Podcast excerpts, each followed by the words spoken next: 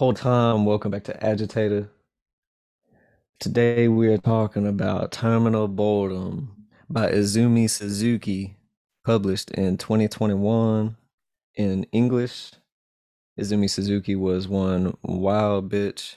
Uh, joined the 27. cl- No, how old was she? She was young as hell though. She was uh 30. 37. Yeah. She she joined the 37 Club. Tragic loss, a proto cyberpunk queen. She just dropped her new uh what you laughing at? that you're talking like Foghorn Leghorn.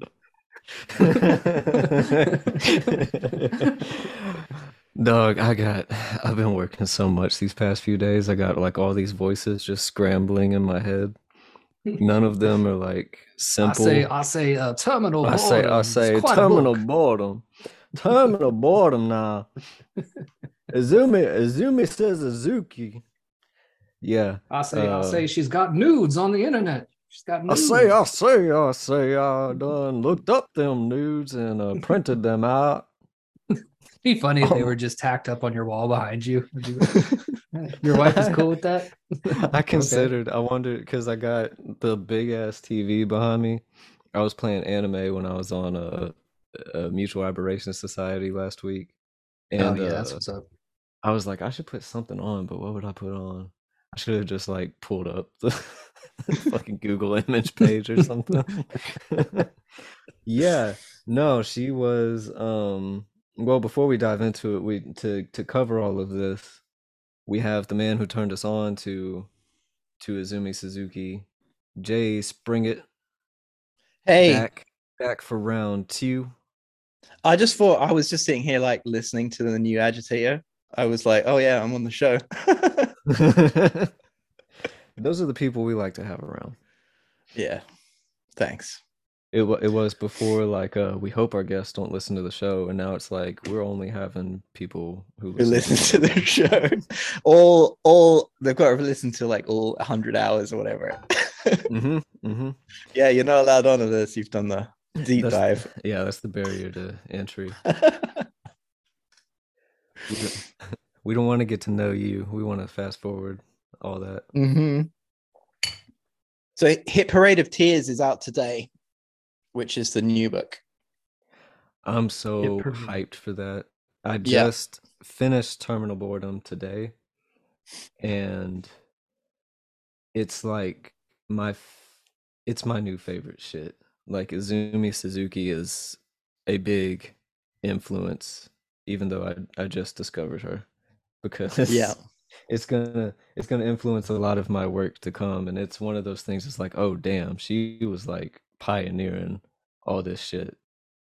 Like It's it's really crazy though, because when I finished, I read Terminal Boredom when it came out in 21, and when I finished the book in my notes, I was like, oh, all of Japanese cyberpunk anime is like downstream from this book. You mhm. know, you can really feel it as well. That like loads of people must have read her short stories in the in the early 70s.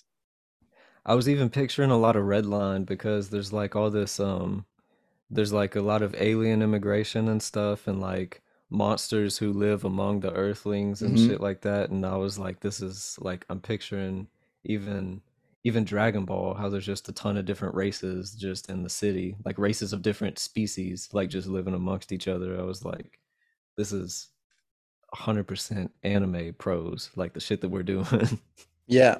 I think the prose for me is is I mean we can talk about what the like the contents in a bit, but for me like her prose is is really it's just really stark and striking and I'm not sure how much of that is like the translation, but um but yeah, her the the the prose and the voice is is so strong, you know. It's so good. I imagine it was a whole lot of her, like not just the translation, because she comes from this avant-garde group of of weirdos who, and she's one of those who like had to have been wrestling with all all the things in this book, like the themes that keep occurring Mhm. and like the reflections on what it means to be human and the the terminal boredom, the you know the theme of the overarching collection. It's like, yeah, I can see how this is a this is a chick who went down the road that she did in the end and was like, you know, I'm a I'm gonna pull a millennium and just off myself, get out of here. Did you But- listen to any of her husband's jazz albums? I haven't yet. Was it was any of that in the playlist that you sent? I don't think so. I Oh, think I the can- playlist is everything that gets mentioned in the in the new book. Okay, because There's some oh yeah, fucking there's bangers in there, dude. That playlist Yeah, is man. sick. Yeah, I we was- should link was it in the vibing. show notes. Oh yeah, Yeah, no, most sure. definitely. Also, funny story. I thought I was having technical difficulties with mine because I kept turning you guys up and I couldn't hear you. You guys kept getting quieter, and it turns out it's because I was turning you down. So, I hate when that happens. so now so you we're, we're back. We're back now. But yeah, there's a lot of fucking bangers on that uh on that playlist, which we will link in the show notes. Oh shit. It really gives you an idea of like where she was in time. Yeah. You know, just like because she was writing these sci. Fi. Did you read? I don't know where I read it. I don't know if it's in the introduction about how she ended up writing sci-fi to Mhm. begin with. I don't think she so. um uh she was writing short stories and then she got a short story that isn't really sci-fi um Right. called witches something or other it's not in terminal boredom but um it, I, I i have the new one on ebook so i can have a look but she sold it to sf magazine which is like the jap the big japanese Yeah, short yeah. stories. I was looking at some of the covers from the 70s and they are nuts. Just total like you know old up. school. Yeah hang on. I'll i'll send you the link to them um for that particular period. I have them linked somewhere. Um but she sold the story to sf magazine and was kind of like well if they keep buying my story if i keep writing writing sci-fi and they keep buying it then i guess i'm a sci-fi author yeah, That's the way to do it. Yeah. she's great at that shit too because you can see, and it's maybe where a lot of the interest comes from. Like uh, like she knew sci-fi was gonna pay the bills, so she was Mhm. like, "Yeah, cool, I'm gonna do this."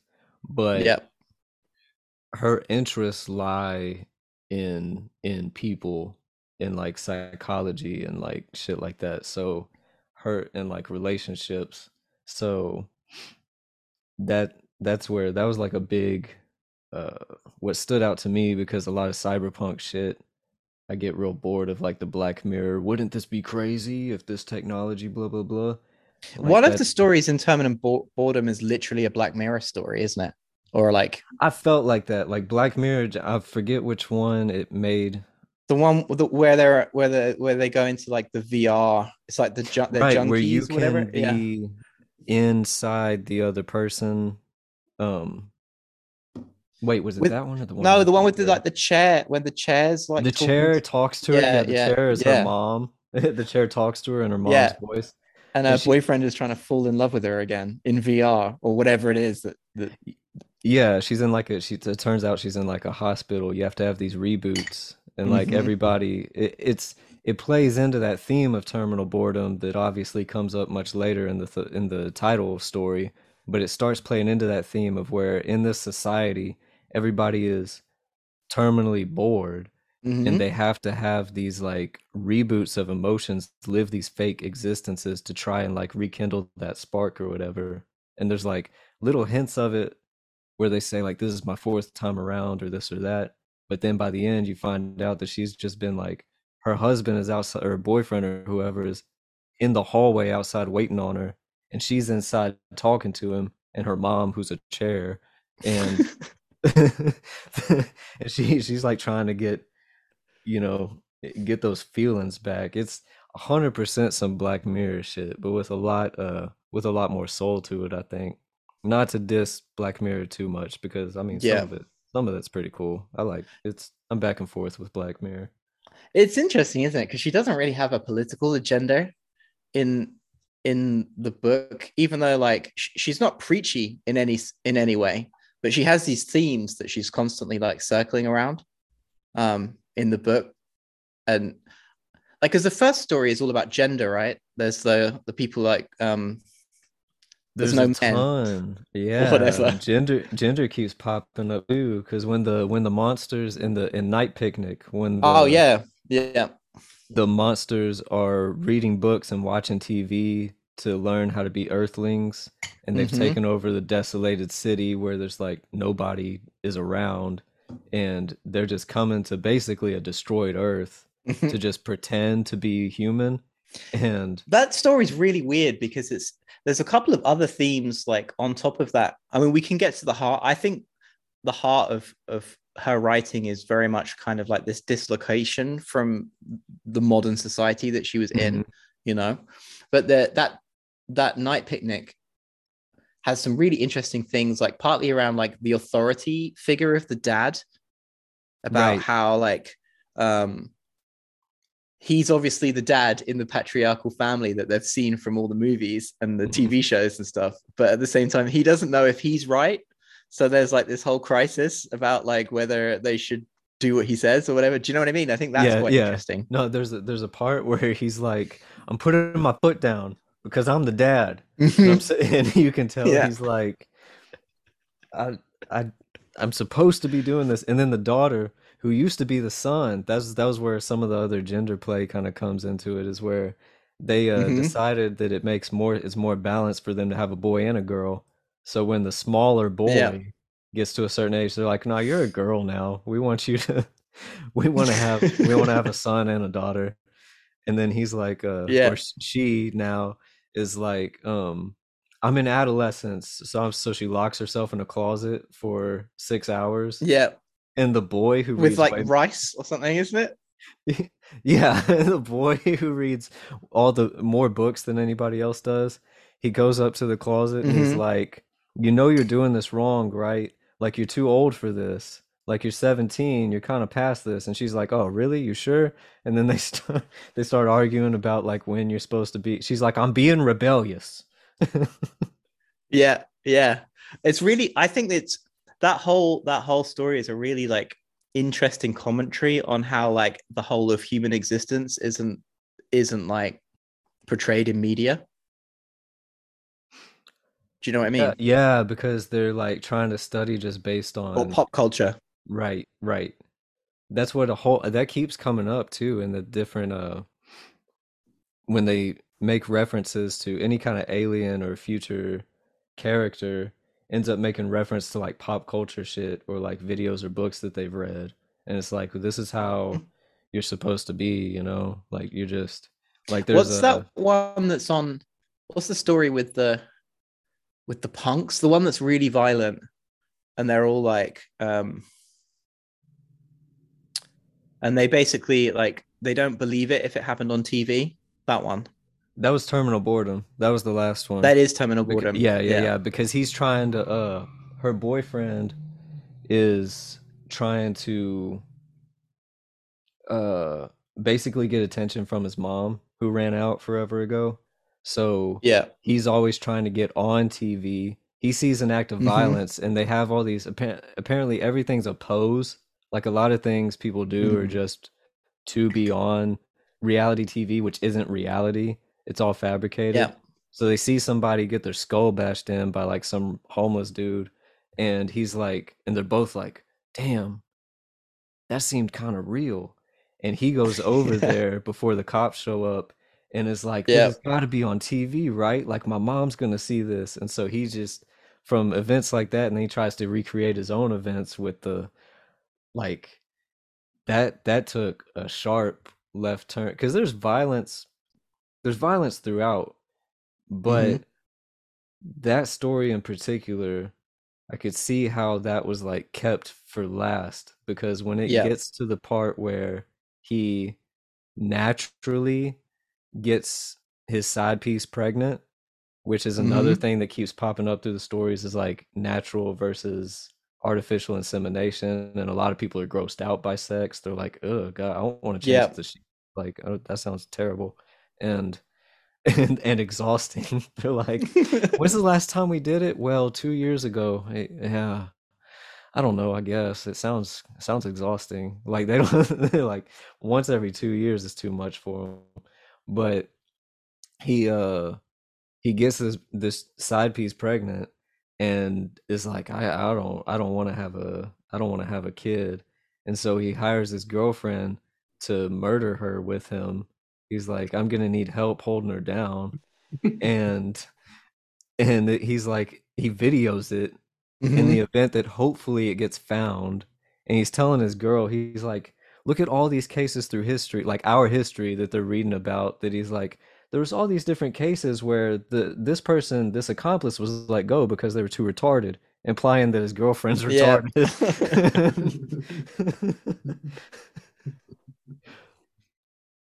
it's such a great it's such a great collection like another theme in the in the book is time which i think is really interesting as well because like they're set in the future but obviously they're about right now like late 60s early 70s Mhm, and it mhm. also they don't feel that sci-fi i think she does a really good job of not necessarily pointing to like obviously the technologies that she's talking about with like the weird sketchy vr reboots and then there's the gender politics of the the first one where all the they're in the ghetto which is like a nice translate like yeah, yeah yeah yeah apparently that's a that's like one of the translators flourishes like to Mm.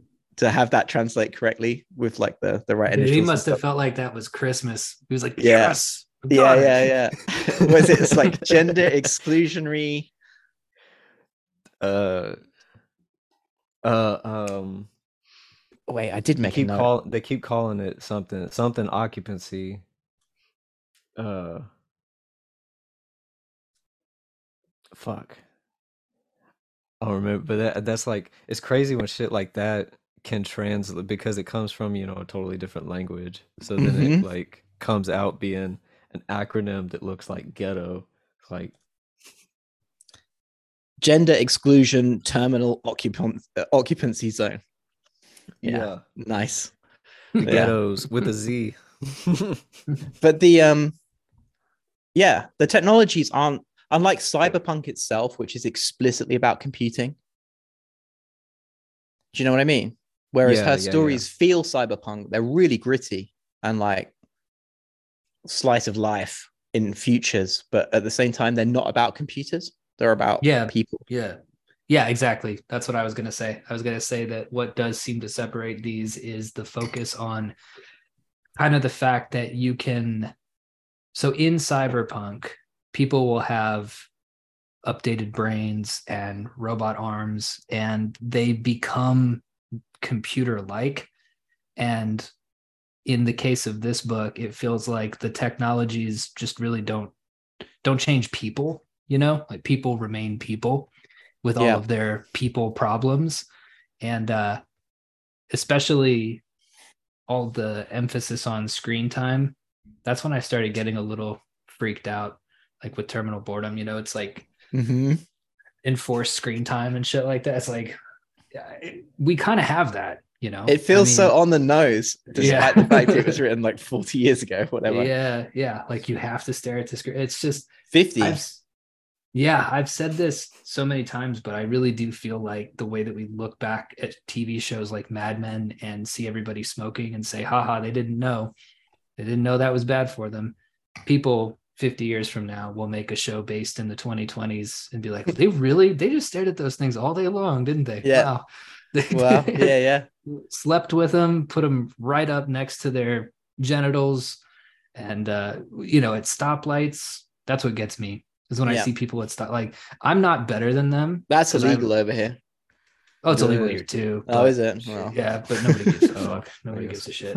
But like the light, the, the the light will turn green, and without it, like fifty percent of the time, the first person in line will it'll take them about five seconds to look up and be like, and some of them you get the impression they look up and see that it's green, and they're like, "Let me get this tweet off just real quick, though." yeah, Yeah. let me finish this real quick so been I've been driving I've been on the highway so much going back and forth to the hospital to see Erica's dad that there's always and there's road work on one side so that's like shut down and slowing down and then on the right lane you will always have this motherfucker who just can't talk on the phone and drive at the same time they're like fuck speakerphone or bluetooth or any it's not even texting they have the phone up to their ear but that somehow impairs their ability to keep a steady like pressure on the gas for some Mhm. reason and they're like driving 50 and 65 you're like what are you doing?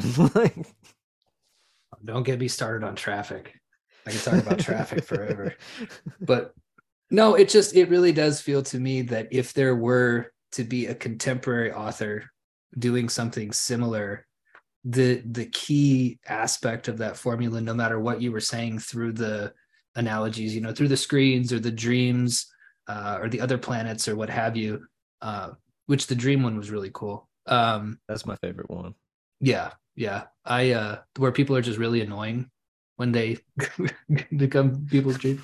Uh all of that would be uh sort of th- well, what am I trying to say? The key to all of that would be that people themselves would remain people with Yeah. all of their foibles.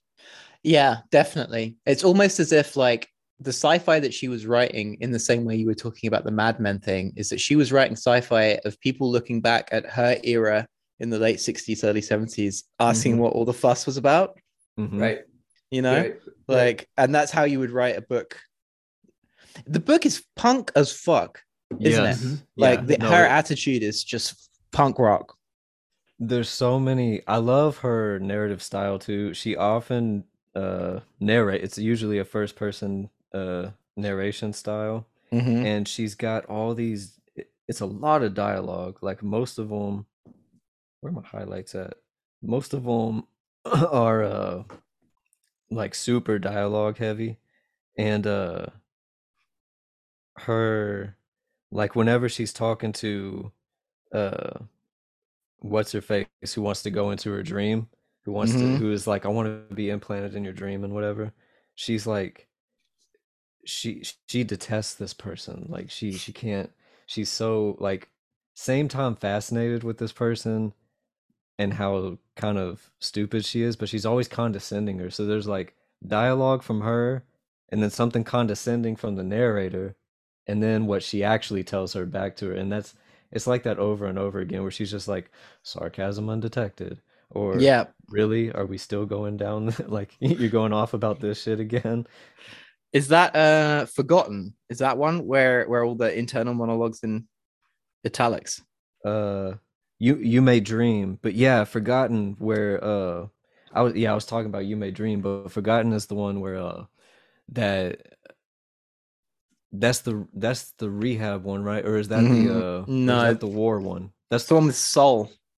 Right, right. The alien who's like trying to be like uh that one was genius because Mhm.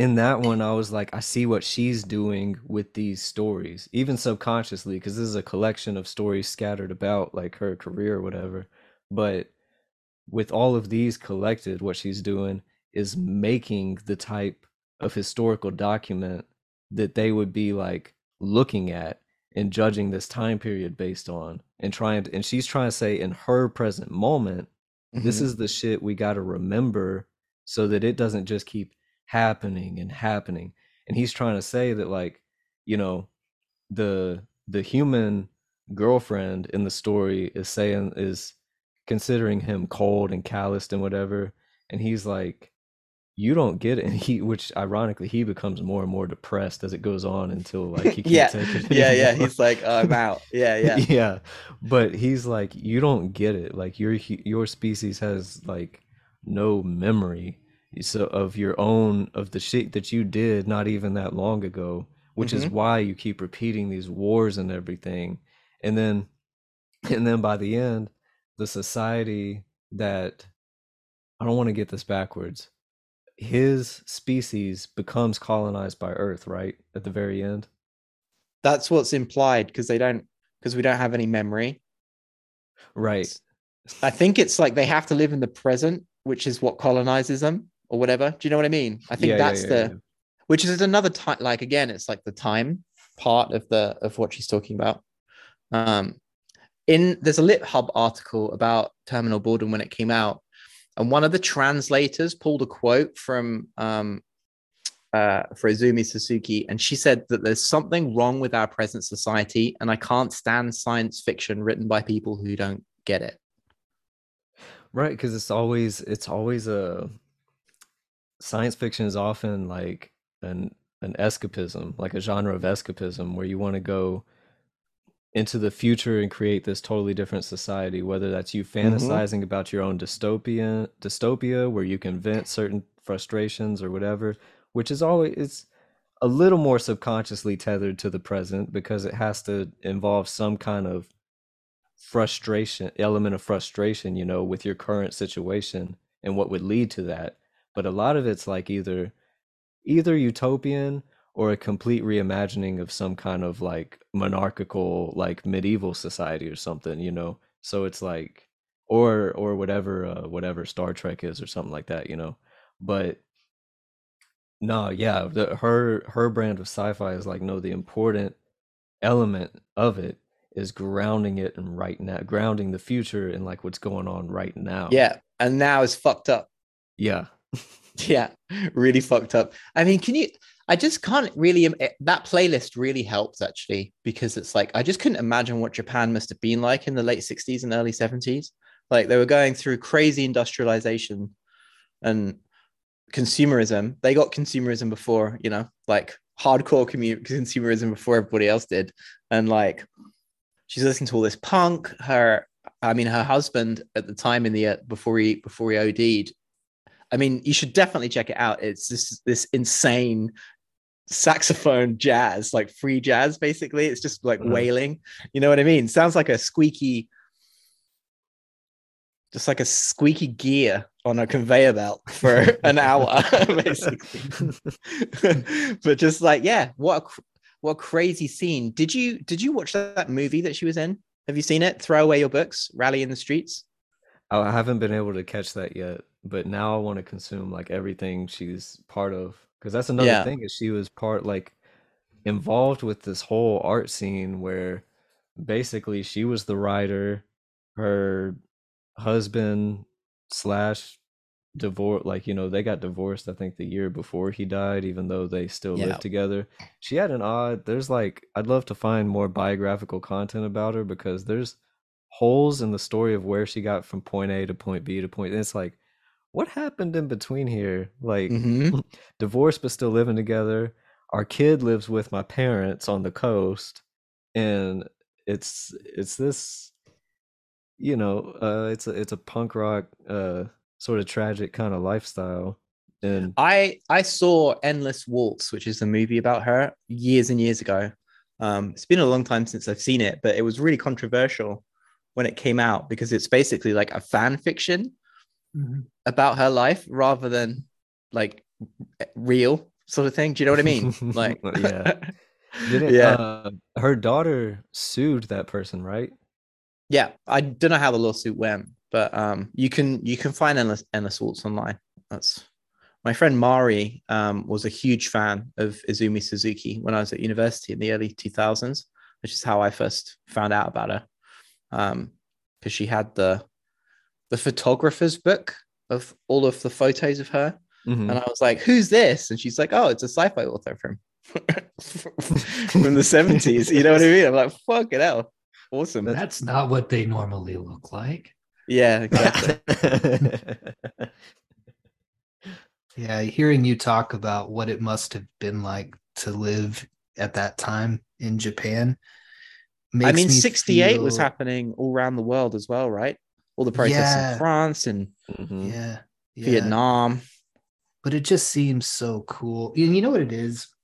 No matter where you are in the world at this period of time, I just keep thinking about people not having phones and what a joy it must have been to have been out at a bar drinking with your friends and by happenstance another friend walks in and you think Mhm. oh my god i haven't Yep. seen you in in weeks or heard from you and you only have to spend 30 minutes with them before you move on and fuck you might never see them again but you probably will because you move Yeah. in the same circles but you Mhm. have no idea talking to this person in this 30 minutes you might talk about how your life is going how's uh, school going how's uh, oh i heard you got a job at that you know mechanic shop how's that go you never have to hear them give a hot take Yeah. about what's going on Yeah. I told I told I told you about what happened to me in Berlin, right? When I was there don't- for I went there for 30 hours two weeks ago. And there was there's like two types of people. There was like the post Twitter people, I guess, not post social, but you know, post Twitter, and then and they I was seeing because I literally just like teleported to to Berlin for a Mhm. day, basically. Do you know what I mean? So it's just like turned up at a co-working space and stuff and was like talking to people and then left again. And I speak to them on Discord all the time. But half the people were like, Hey, how's it going? What creative projects are you doing? I'm doing this. I'm into this. You should read this book, blah, blah, blah. And then the people who are still like fully bird pilled were just like bird brained, were just like, Oh, have you seen that Solar Punk is fascist on Twitter? And it's like, it's like that. That's what you want to talk about, do you? yeah no I, that was Oh. one of the last straws for me too was like besides being gaslit and misunderstood left and right i was just like i'm tired you know i can't do this the other thing was like conversations twitter Mhm. is a conversation killer because you're like especially when you have podcasts and a lot of shit week to week you have to you know come up with more shit to talk about where you're like so on twitter i was like i, I don't ever Yeah. want to fucking hear that again i don't Yeah, ever yeah, yeah. want to hear you see on twitter like or say it i'm not you know i'm not just accusing david of being on twitter you know i was tired of like i didn't want that part of the conversation i was like no no we are not Yeah. twitter recap that's not what's the what Yeah, yeah, yeah. Yeah. A friend of Yeah, mine we- has never been on Twitter, Ooh, wow. and he he has always been at a barbecue or in the pub, and there's, he's just like, explain this to me in 30 seconds, like whatever the Twitter beef is, and like, and then he gets them to explain it, and it just sounds so absurd. You know what I mean? And he's like, well, let's talk about something else because this sounds ridiculous. It doesn't sound important. on the on the signal chat that we have with all the broken river writers uh three of the guys well it's just me and kelby that are off so the other three are on eddie doesn't seem to use it very much but grant it bless his heart is the messy one of the group so he loves all the he loves all the drama and yeah. he'll send us little clips of things and tweets about what's going on. And yeah, I mean, two days after being gone, not to mention, you know, a month and a half now of being gone, you, you look at it and it doesn't, it does not matter what political ideology the tweet is coming from. You look at them and you say, this person is mentally ill. You know, like, this is, this It's is like- clearly, It just it's just totally is a parallel reality, isn't it? Yeah, it really is. But that's that's what I get when I when I think of the of, but it turns out, you know, t- to make this not just the the complaining uh part Fuck, of the fuck show. Twitter. The- yeah, the, yeah, the fuck Twitter part of the show. welcome to fuck twitter Yeah, welcome to fuck Twitter. Uh you can just you really can just turn it off. I'm beginning to find out that this is true in every part of my life. On that same signal chat, we were having a discussion yesterday. We were debating whether or not uh, PTSD is real, right? So we were going back and forth yeah, and trying to decide if it was a real thing or not. And uh, we came to the conclusion that it was, uh, that it's probably much more rare than it is diagnosed. And but also whether you are uh, depressed or screen addicted or an alcoholic, uh, or you know you're like you and me, Jay, and you vape or whatever. Uh, as as difficult as it might be to not be those things, the key is to just stop being those things. You just kind of have to stop doing them. and it, I remember I said to you that I was, I I had made this horrible mistake where I tried to quit vaping uh, and I took niacin because you know niacin's nicotinic acid. It's very very Mhm. close. So I thought, oh, this will help. Did not help. Made everything way way way worse. But so I I texted you that, and you just texted back, uh, "I will never stop vaping." Yeah, yeah, yeah, I re- I did take that back. Yeah, I'm never stopping vaping. Fuck that. yeah there's some things that you just like but you know basically uh when it comes to to twitter uh, people who are on it but complain about it uh you can just you can just stop actually and it all goes away and everybody who's on it thinks that you're dead you're not you're not a real person to them Yeah. so Yeah. if, if you if you want to stay away from that eye of sauron type thing you just leave and Yeah, I mean, I still you. post my post my new podcast episodes or like new blog posts and stuff, but I get I have one quarter this time. Like in previous years, I have one quarter of the traffic from Twitter as I used to. Mhm. Mhm. Where where where does your traffic come from Google mostly. Google. Yeah. People Yeah. are looking up AI stuff or My own podcast sometimes. Oh, okay. You know Yeah, what I mean? yeah, Yeah, yeah. it's Mhm. usually good. It's to be honest, most of most most of my traffic's Google. That's what I've been trying to tell people since leaving uh since leaving social media is like, you know, I gotta the cope of having to stay on it because well, I still gotta push this and that. I have to show. Yeah, yeah, It's yeah. like, bro, Google exists. Like if you're a person of interest or if you're doing something like metadata is a thing. Like Mhm. if you're really out here creating content, that content will be found. Yeah. it Mhm. is out there. And we just had uh, our, our last episode on Tampopo was one of our biggest that we've ever done. Yeah, And we were like, neither of what the us were on? Twitter. Yeah, it just blew up because it turns out everything for the most part seems to come from people just typing words into Spotify. And Yeah. Tampopo is apparent. I didn't know this when I first started watching it. I I thought it was a lovely movie, but I I didn't realize that people really fucking love that movie. So Rabid fan base. Yeah. Yeah. Yeah, that's Yeah. super cool. Yeah, they love the uh they love the food sex classic. yeah, I was listening to that episode the other day. It sounds crazy. where do you fall on the food sex spectrum? Yes or no? Yeah, I'm easy. Whatever. Yeah, sure. so wha- whatever Yeah, works. sure. Whatever works for you, darling. it's like is wait. So is If you want to she put na- some butter on it naked? before you gobble it up. if she's naked, I'm cool. Uh, I, I like that attitude. I like that attitude. Easy going. Um, where to go from here? Where should we go from here? I guess we can go wherever. I want to at least uh I want to read her since the reading Wikipedia has become such a popular segment on here. I uh I did People want to love read, when you read Wikipedia. They, they they, do love it's it. the funniest. That's what Kelby. I mean, Kelby gets paid to read shit. You know what I mean? Mhm. Yeah, Mhm. that's that's what yeah, that's really what they come for. Yeah. Subscribe to Agitators Patreon to hear Kelby read random Wikipedia pages. So her life wikipedia has a perfect little short capsule uh bio on her. Her so her life suzuki was born in ito shizuoka in 1949 her father aiji suzuki was a reporter for the yomiuri shimbori shimbun? My computer's kind of far away from me. After graduating from Shizuoka Prefec- Prefectural Ito High School in 1968, she worked briefly as a key punch operator at Ito City Hall. I love this part. So, a key punch operator is somebody who just punches holes in shit. Like, if it's a spiral notebook or some, something needs holes in it, you're sitting there at this machine punching holes and shit. So, she's doing that in 1968. In 1969, she was selected as a runner up for the New Writers Award administered by the monthly literary magazine Shosetsu Gendai and moved to Tokyo, where she found work as a hostess, nude model, and actor.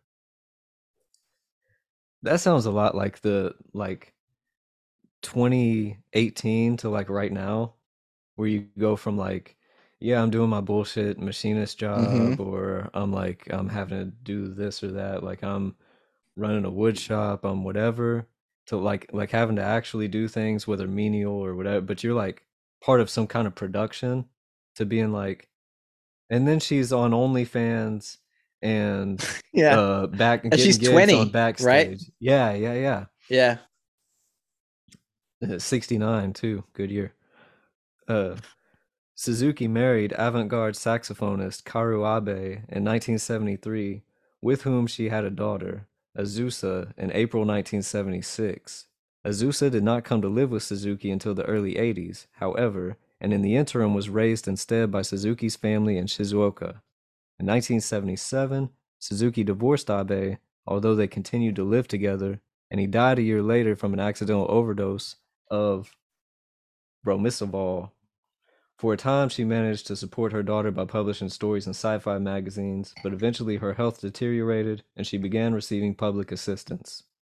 Suzuki's tumultuous marriage to Abe was the subject of Endless Waltz, a 1992 novel by Mayumi Inaba, which prompted Suzuki's orphan daughter to sue Inaba for invasion of privacy.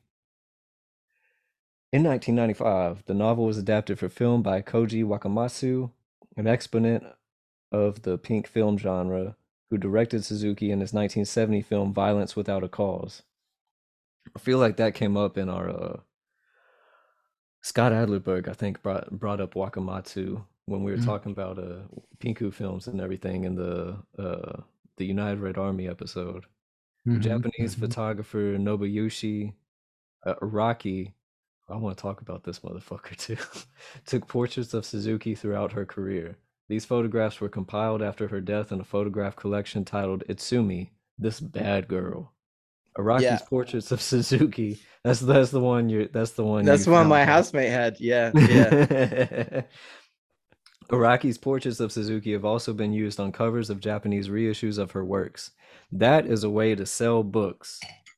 Publishing 101, put a naked chick on the cover, and Absolutely. you're going to do just fine. That was the Carlton Mellick strategy for all of his books. Every book would just have a computer generated hot girl, but it would be like if this book was about called like I'm having Satan's baby, it would be a devil chick who's pregnant. And then if another one was called like, oh no, it's the cup, it's the cupcake monster, it'd be a girl with like a cupcake on her Cupcake head. Boobs, yeah. yeah, exactly, exactly. That's uh, I want to pinpoint one very specific thing, and it also adds to the the romanticism around her uh, and around that time. You said a very key phrase there, and that is that for a while she supported herself and her daughter by selling stories to a magazine. yeah. You see, you see the single tear roll down my face. Yeah. Yeah. awesome. It's uh I don't know about selling stories anymore, but we're not um we're not too far from that again. Yeah. In in in certain capacities. There's uh I mean, I've been turning to art a lot more to try and make money than anything else. I don't really it's becoming harder and harder to the thing is it's becoming harder to make money at all, which means it's making it easy to make money how you choose. Mm. If that makes because the because the, the whole like sort of workforce is kind of like falling down to the same playing field basically, where it's like, I mean, I don't know, I could put all my energy into doing this, or I could just stay home and try to get enough gigs talking into a microphone. Like, I'd rather not hang up drywall. hmm Yeah. That yeah, that has been my experience as well. It's why I've been doing editing for the past two years instead of going out and getting a job. It's like, oh, okay, cool. I'll go get a job making the exact same amount of money, uh, but I have to pay for daycare. I don't, I don't think so. I think I'll just keep doing what I'm doing. So, move on to the next horror book. What's going on this time? Oh, the devil's back at it again. oh man, I almost took a series job the other day. I I hate being a man of principles sometimes. Uh I'm barely. I just barely have principles left. But my wife was sitting there reading what I was looking at and she was like, "You might not get another job after this." I was like, "But this is a lot of money." And it was like a series uh this dude wanted this series narrated that was basically left behind but extremely anti-woke and then and, and not just extremely anti-woke but like kind of racist like a lot Mhm. racist and i was like I like and I how was- it's like it was a little. No, it, no, it was a, it was a lot racist. Actually, it was it was actually very racist. yeah and I, I was like hmm and, and erica's reading it over my shoulder going you might not get another job after this series i was like that's a good point Yeah. So that's what I guess I don't have any principles left. She just talked me out of it by saying, you know, this might be the last thing that you do if you decide to do something like this and put your real name on it.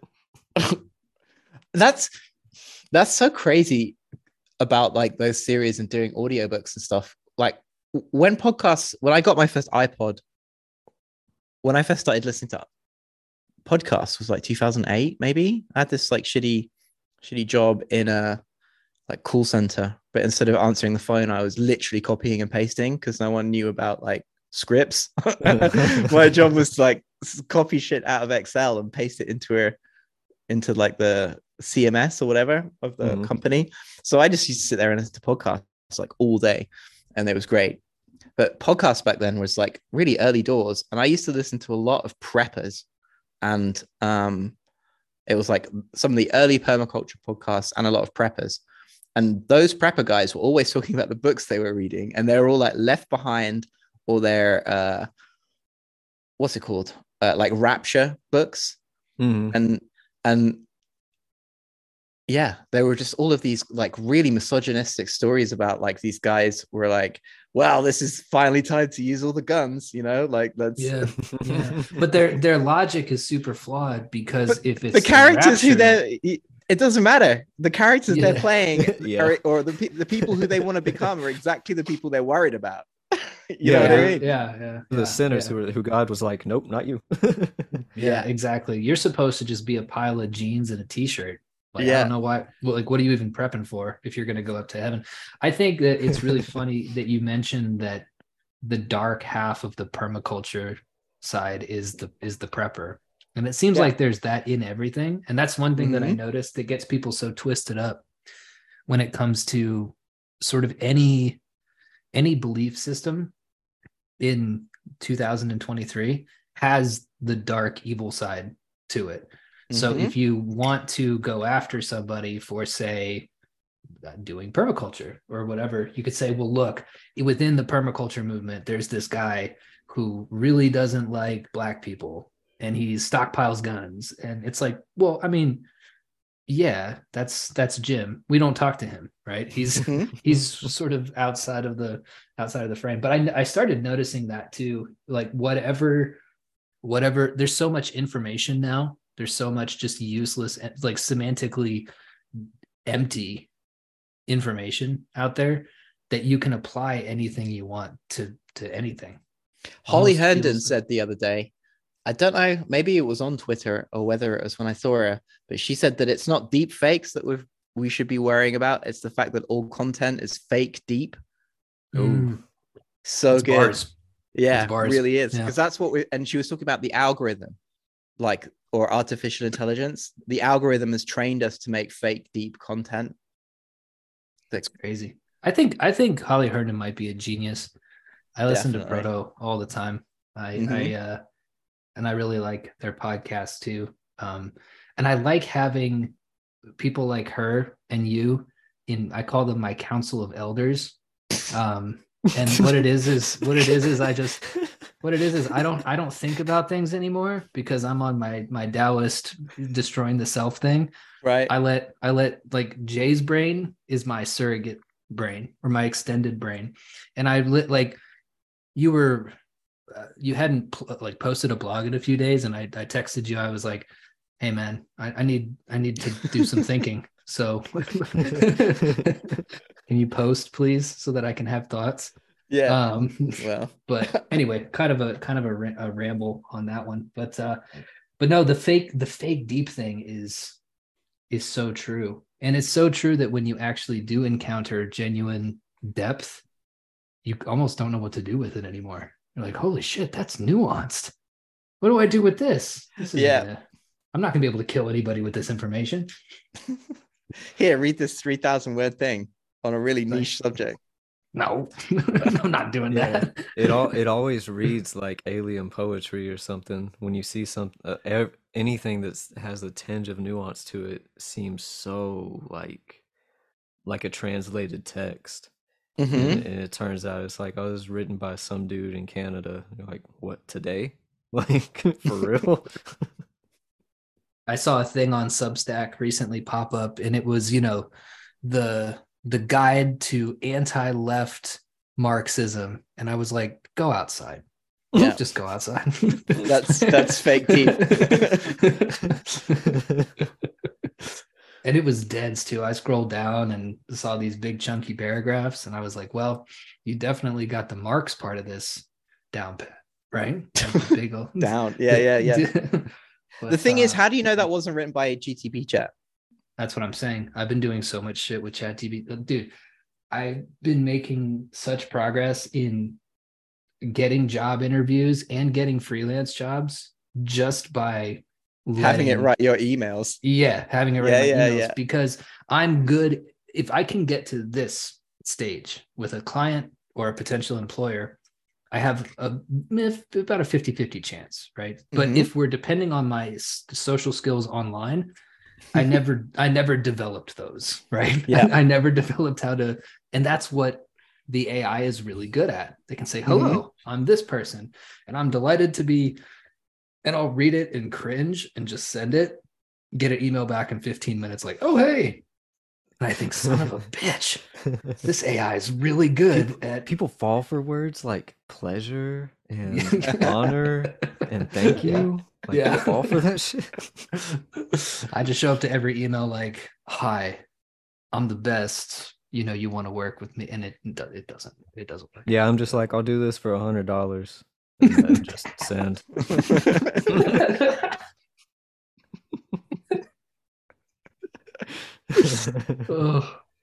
Would, that would work for me because I'm that way too. When I get emails like that, if Mhm. somebody says, "Hey, um, I'll do your cover for this much," I'm like, "All right, yeah, cool. I don't have to be your Yeah. friend." Americans write emails like that versus like English people. English people's emails are all like very pa- passive aggressive and polite. Whereas when I when I used to work with Americans all the time, they were always just like one line, or sometimes they'd just like reply in the subject line. Yeah, with, no, yeah, with no body. yeah, yeah, fucking crazy. But you were like, Can oh, you nice and can you direct. give an example of the of the English way of the British way of emailing? Hi Jay, just reaching out to say this, blah blah blah. Like, I was wondering if you had time to attend the, you know, join the call on Wednesday. And before you could do that, if you could just like fill in this whole form or whatever that we've springing on you. But Mhm. like, it's all really polite. Whereas in America, just be like, before the call on Wednesday, please fill in this form. Yeah, right. Or it would just be it'd be just call Wednesday nine. Yeah. And then the form would just be attached. And if you didn't do anything with it, they'd be like, "You didn't, you didn't fill out the form." You're like, "I Yeah. thought that was, I thought that was a virus. I didn't, I didn't, I didn't open it because it's just a bunch of random letters and numbers with, the, you know."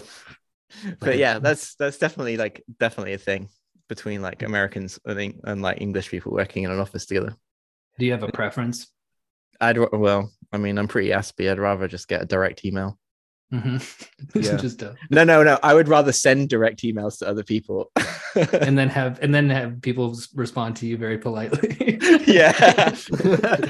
you you just send them a document with nothing, no subject, no. You get the thing that's like this is missing a subject, and you're like send anyway, Yeah. and then and then they respond back, this is the best. Thank you so much. It was a pleasure to be Mhm. working with you. Oh, it's it's every Yeah, creative that's what- person's yeah. every creative person's dream. need is to be called a special boy every day, but to not to to be loved but not have to give it.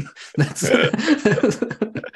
Bro, there's so many times, and I understand it because I'm a busy motherfucker. It doesn't really hurt my feelings, but there are some times where like I've sent a final product and get nothing, nothing. Wow. the, the pay, the pay shows up in my bank, hmm and then I see that it that it gets published, and I'm like, okay, I guess you liked it. I mean, yeah, that happens with me all the time. I yeah, I just I mean, at least you got paid though, right? oh yeah, Yeah. that's all that Yeah, matters. that's all that matters. So not did y'all have a did y'all have a favorite story? Mm, that's a good question. Let me look.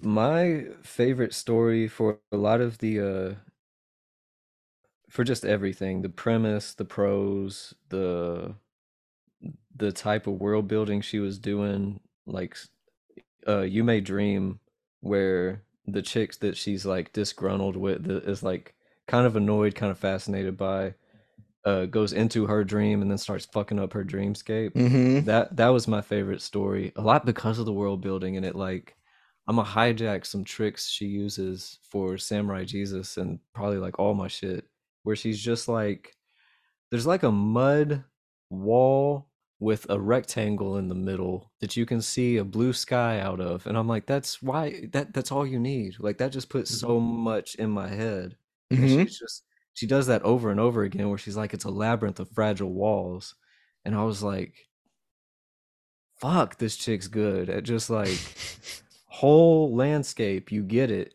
but Yeah. she just barely said anything. hmm hmm I agree. I, I picked up a lot of uh, things like that too because my writing is so heavily internet dependent and research based. I'll look up shit to make sure that I get terms right, and you don't have to necessarily do that. That and all the dialogue. I'm thinking about making a, a shift more into the way that I used to write before I got self conscious about it because the book bombed in France and people were like, "This is just a screenplay. It's not even a novel." and I was like, "Oh, maybe I should learn how to write the correct way." And then I read something Yeah. like this, and I think, Yeah. What, what? Why? Why?" Yeah. She didn't, and this shit is awesome. So I just opened to like a bookmark that I have in smoke gets in in their smoke gets in their eyes. I think in in the eyes or something, smoke gets in your eyes, Your and eyes, it's yeah. just like um, it's just a line that said, "And soon it became late." Hmm. And Yeah. it's like, yeah, awesome. you know, Yeah. Skip. It, it's so many Yeah. of those little things is why I've always written in vignette because I can just go, here's this moment, and now we're just gonna skip. The next chapter is just a different moment. I don't want that interconnecting to, but that connecting tissue, that's, I mean, that's all you need. Soon it became and soon it became late. Yeah, it's the it's the Yeah. connector. It's all you need, right? Genius, genius. That's the story that I have the most bookmarks on. I think. Smoke gets in your eyes. There's a lot of drug taking and stuff in it. Mhm.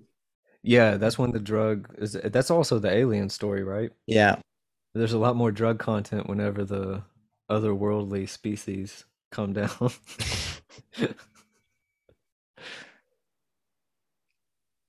Before I know it, I'm outside Jane's apartment. You look tired, he says, his eyes searching. What have you been up to since last week? Last week? It only seems it seems like only two or three hours ago that we last met.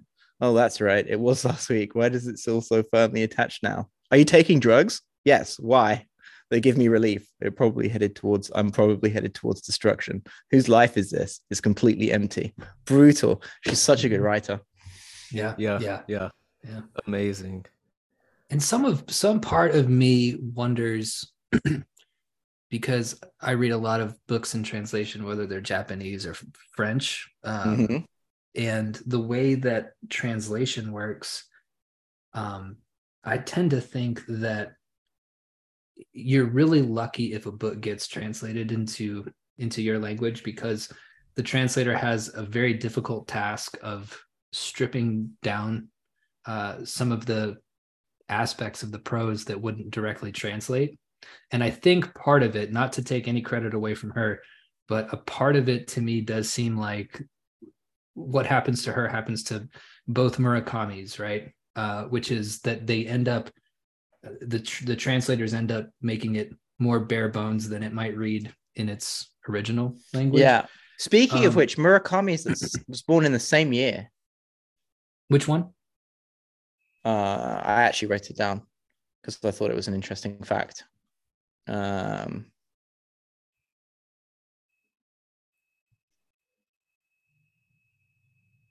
Haruki.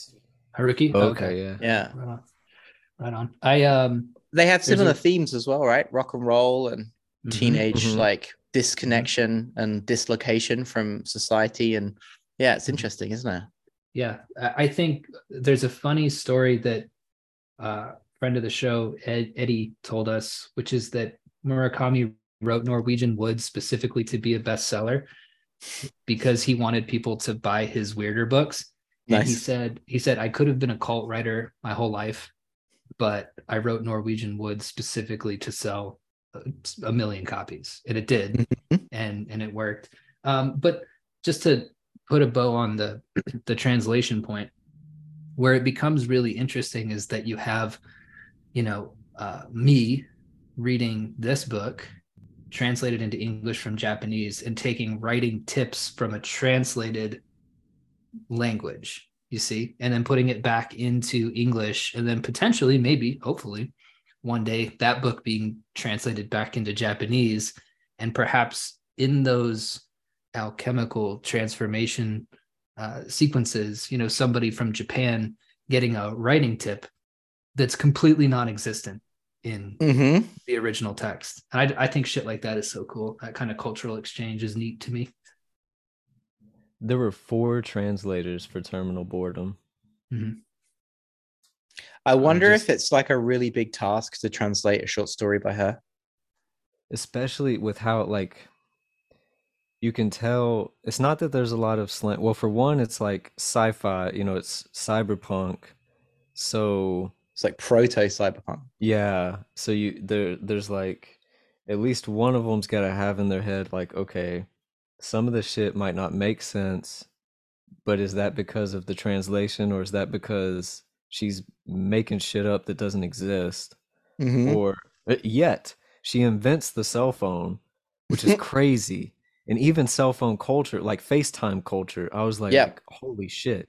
Like this that that that didn't exist and it's like exactly how those conversations go where it's like why is your screen off? It's like because i don't you don't need to be seeing my face all the time. Maybe he's like well, well i don't i don't feel comfortable talking to you with the screen off. Like is this being recorded? I'm like god Yeah. damn like i've i've Mhm. had those conversations especially with drug dealers but yeah. If you if you know people if you understand people and this is why so much sci-fi is shit because they don't understand people very well. They're fascinated by the the tech and the speculation. But if you know people and you imagine and you think for a little bit it's not really hard to figure out what people would do with a given piece of technology which is the you know usually it's the dumbest the dumbest thing possible right? If you just sit down and try to be like, well, if we had a time machine, what's the stupidest thing that people would do with a time machine? It's like probably, Kill Hitler. probably yeah, the dumbest thing you could possibly do. yeah. No, that that's that's well, kill baby Hitler. That's the big Yeah, the baby Hitler. Yeah, yeah. yeah. Would you kill Hitler if he was a baby? And I'm like, no, probably not. I mean, I just I would just set the time machine for when he was adult Hitler. It's like, yeah, but it got calibrated wrong. So now you're you're in Austria whenever he's he's I I would just wait. I don't know. Like just wait a little bit. You could kill I would kill 16-year-old Hitler for sure because I, I you have to know that guy was already a shithead by the time he was 16. But Or he was still like a uh a really like sensitive painter at 16 though, wasn't he? so Yeah. I would just go up to him and be like, I've got a course put together for you that's going to tell you how to become successful for this shit. Do you want to 10x your painting skills and send Hitler Dude. off in a totally different direction? you have to write that. You have to, the the time traveling influencer. That's exactly what I'm talking about. That's the dumbest thing that people would do is they'd go back in time Yeah. and they would go to Thomas Jefferson and be like, be like, all right, you got a lot of slaves on this plantation, but I'm going to show you my 12 step program for, you know, phasing these out, you know, and they would be, what would be really funny is if they were actually doing good, like if the influencers became the heroes of history because of their ability to go back in time. And then you're like, like, oh, how are we going to get, uh, how are we going to fix slavery? It's like, we need the ultimate influencer. And you see like the jail Mr. doors Beast. coming apart. Yes, I was I was thinking I was thinking you could have it be like the jail doors open and you see like a figure in a cell, and then like Andrew Tate stands up. and Oh, he's like, I've been he he like abolishes slavery from the like from the ground up where like Mhm. one of the slaves just stands up and goes i'm the alpha yeah, yeah. Oh, dude, I saw a video on uh, Instagram. Oh God, and it was this kid in class, and he was saying like, "I'm the alpha, and I don't have to sit down." And the teacher's like, I'm, he said, I'm the alpha. And the teacher's like, Well, I'm the teacher. So you have to, he's like, No, no, no. In the tribe, the alpha doesn't have to listen to anybody else. So I was like, Oh my God. This is so crazy. Wow. That's why you got to be a Sigma. But yeah, no, something like the time traveling influencer in 40 years from now, people will be like, How did Kelby know that that's exactly what we were going to do? It's like, well, it's just we just we're just thinking of the dumbest shit that we could come up with. 40 years yeah probably we're gonna have some kind of time travel in 40 years Yeah. because i mean it's it's only it, it's only going to the past you can we already got deep fakes you know Yeah, so yeah. Can you? Can- You can't time travel into the future. You it just doesn't wait. exist. It's not a Yeah, place. that's true. We're It's doing just- it. Jay's like that, that, that- that's called that's called waiting. Yeah, I'm time traveling right now. I time travel in my sleep. yeah, that's true. That's yeah, it's sleeping. Yeah. Ooh, time to get into the time machine. Maybe that's a way when Gus gets a bit older, I can trick him into going to bed. Unfortunately, fast travel. travel doesn't work like that, where you like go to sleep and wake up somewhere else. Yeah, yeah, at like the same age. You know, that's the problem with time travel as we have it now is that we we age too. So really, it's a sloppy system, but it's the one that we have. So Until they come up with something new, mhm. which usually seems worse. Like the smart people, like the quantum physics people who put shit like, who are like, so this is how it would work. And it's always like you'd end up being extremely old on the other end. It's like, why would you do that then? I'm, Yeah. trying, I'm trying No, to uh, jump my- from my right favorite here one- to- My favorite one is the Large Hadron Collider, this epic, like the pinnacle of our science right now, right? They turn it on and it's like, what is it doing? It's fucking smashing atoms and doing all this. And it's like, it, it affects the quantum field. And the, the great achievement of it is like, now the Berenstein Bears is spelled differently. You-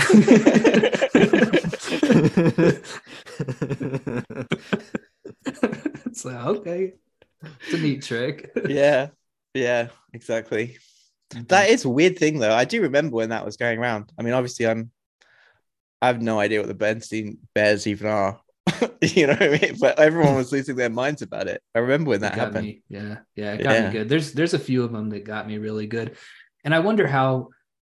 I do wonder how it happened. The one You where, probably uh, just weren't paying that much attention to begin probably with, not. Yeah, right? Baron the- Berenstain. the cornucopia on the That's the fruit of one. the loom That's is one what that. Mm, It's Yeah. what really I'm like, okay. Berenstain Bears never convinced me because I was just like, I mean, yeah, I probably just didn't know how the fuck. I still don't know how to spell it. Like they're saying it's spelled, it was always spelled this way, and I'm like, I, okay, wait, what's the correct way again? I don't Mhm. remember how Yeah. To spell it. But the fruit of the like the logos when they're different, I'm like, how do so many people remember that? Like there was a cornucopia on my underwear. How is that not? Mhm. You're, you're telling me there never was. I'm like, okay, hold up now, Ma. Where my old underwear at? And she's like, Mhm. "It's- No, it's they're gone. It's gone. in the That's that's the that's the yeah. Imagine if she had it. She was like, oh, I keep I keep them in Ziploc bags. Ziploc labeled. she goes into the tote. Kelby, six years old. Here's a yeah, yeah. Oh God, this is a little rank, but yeah yeah a new a new type of hoarder no i uh the cornucopia got me too because i can go back into my memory like i did i sat down and i remember going into walmart and buying a, a packet of these things and seeing the cornucopia on it because I always thought like- Thanksgiving, and then I always Yeah. thought that's why do you have so much fruit at Thanksgiving? mm-hmm mm-hmm anyway yeah You you're I'm still blown away that you could just like imagine going into Walmart and seeing shit. yeah It's so crazy. Right, right. yeah it's like uh it's like playing a video game but it's in your mind It's Yeah, pretty cool that sounds Oh, really cool. Speaking of which, dude, did you see the video that fella posted in the Discord of Cyberpunk 2077 with the new ray tracing on it? No, No. not It yet. looks oh man, you guys gotta watch that. Graphics are getting absolutely insane. And it runs, I think, at 95 frames per second on this. If you got to have what- like a RTX, the top end RTX card, though, Yeah, right? you do. Yeah, Yeah, fucking- you do. Yeah, Yeah, yeah. yeah, yeah. And I'm sure it makes a noise like Go spend like three and a half grand on a computer. Yeah. yeah. and you're playing it and you're like Better "I'm reflections. and you, you're watching it, you're like, yeah, this is cool. And then like three seconds go by, you're like, I'm bored. I think I'm just gonna go outside. no, it looks it looks really like once that technology trickles down to the PlayStation 6 or whatever's Yeah. capable of doing that, uh, it's gonna be video games are gonna be so tight. Because I already play cyber. I'm going, I basically realized that if I in order for me to write these God's Fair No Better books, I kind of have to be playing Cyberpunk at the time. Mm, So I'm going to have to play through the game 10 times. And since I'm introducing a corporate, like a corpo in, in this one, I'm playing as a corpo in the game. And so, you know, the level of stealing is just It's not even trans. It's completely transparent. I, I just I need to play the game to write the book. Have you played Watch Dogs? No, is it cyberpunk? Those games were. Uh, well, yeah, I suppose it's it's pretty cyberpunk. It's a pretty Mhm. good game. Yeah, I'll check it out. I think they have one of those on the for free on the. It's like Watch Dogs Legion or something. It's like near future. You know, it's like Right, 15 right. years away. Mhm. But yeah, For more on quantum physics, Andrew Tate goes back in time to teach Hitler how to 10x his how to optimize his productivity yeah. and and even more crazy adventures go to patreon.com slash agitator where we will continue this conversation on agitators